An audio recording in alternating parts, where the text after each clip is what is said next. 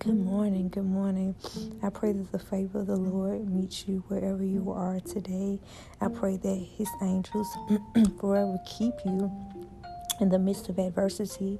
He woke me up early this morning, and the first person's name He planted in my heart and spirit was Jacob. Um, and if you remember Jacob, even though he had a bone that was displaced, he still continued to wrestle with the angel and the mm-hmm. angel began to ask him, Why won't you let go? Why do you continue to wrestle with me? And Jacob began to speak to him, and his response simply was this I will not let go until you bless me.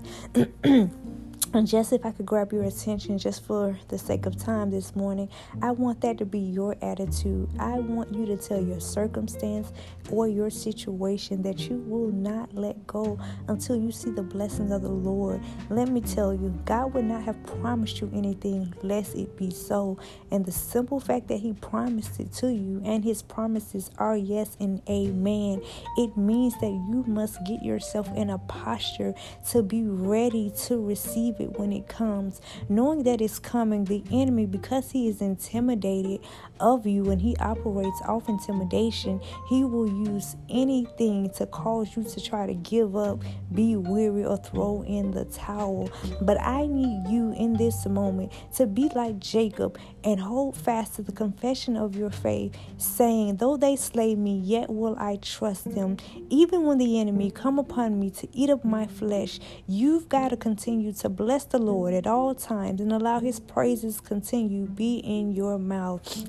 Let me tell you, you know, you survived sickness before, you survived heartache before. I can't explain why that man may have walked out on you. I can't explain why you're a single mother. I can't explain why your loved one in the hospital. But what I can explain is that God would never put more upon us than we can bear. And the simple matter of the fact is, oftentimes we think that trials and tribulations come to break us, but that's not so, beloved. Let me suggest to you that God is attempting to build your muscle because He has something so much greater in store for you. He needs you to be strong in this season and He needs you to be able to handle the wear and tear of life, the animosity, the things that are going to throw itself at you. He needs to know that you won't fold just at a drop of a dime. He wants to know that you're not weak. He wants to know that you won't be naive. He wants you to be like, yeah, I saw this before. Yeah, this is another episode, but the same spirit. He wants you to be able to confess the word of God over every situation and plead the blood of Jesus. That's right, Jesus, Jesus. Jesus, something still happens when we call upon that name. The blood still works that was shed over 2,000 years ago. But it never said that you wouldn't have sickness. It never said you wouldn't have disappointment. It never said you wouldn't have bad days. It never said that a demotion wouldn't come. But it also said that God would highly lift you up. It also said that greater is he that is within you than he that is within the world. And I know you get tired of test after test. I know you get tired of your back being up against the wall. I know you get tired of doctors saying they see things, but they can't give you a resolution to why it's there. I know you get tired of taking painkillers and your body is still racking with pain. I know you get tired of telling those kids to sit down when you don't feel good. I know you get tired of trying to argue with somebody to help take care of their children when they help you make them. I know you get tired of going to other people's wedding and saying, Lord, am I being skipped over? But I want to make the declaration to you that God has not skipped over you. He still knows your name. Compensation is coming, and there is double for your trouble. But you got to be like Jacob, and you got to declare that I will not gloat let go until he mm-hmm. bless me. Remember that on a rearview mirror, sometimes it often says, Beware, because objects may appear closer than what they are. Which simply suggests to me if you were to put your car in reverse, you might hit a car because you might think, Oh, it seems so far away. Well, let me tell you, that's how close your blessing is. If you were to put your car in reverse and back up now, you're going to bump into your past and miss your future. You got to hold on on and not let go. You've got to stop fighting in your own strength and know that the battle is not yours, but yes, my beloved, it belongs to the Lord. There are going to be things we don't understand. There are going to be nights we're going to have to cry.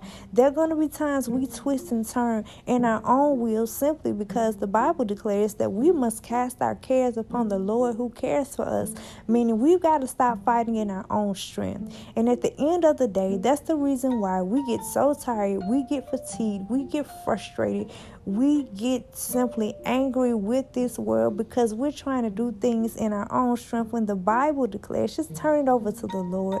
And I know that's easier said than done because human nature says that we want to know when, why, where, and that's the facts of life. But the reality is, life happens sometimes. Life will throw you curveballs.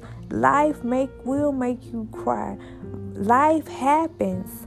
But more importantly, God happens to be with us every step of the way, and He promised that every step of a righteous man has already been ordered by Him. So we have got to trust Him even when we don't understand it, even when we can't trace His steps.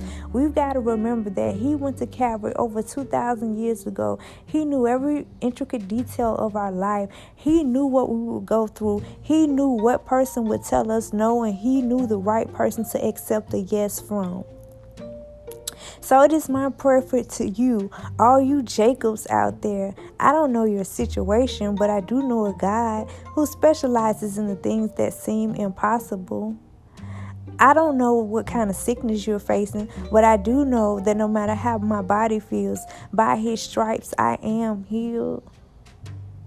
I don't know who walked out on you, but I know there is no greater love than a man that will lay down his life for a friend. So, wherever, uh, you are today, I want you to be encouraged and hope thou in God because hope deferred makes the heart sick. And it is our declaration that we are healed, we are saved, we are set free. For whom the Son set free is free indeed. That means we're free from debt, we're free from anxiety, we're free from depression, we're free from what they did to us on yesterday.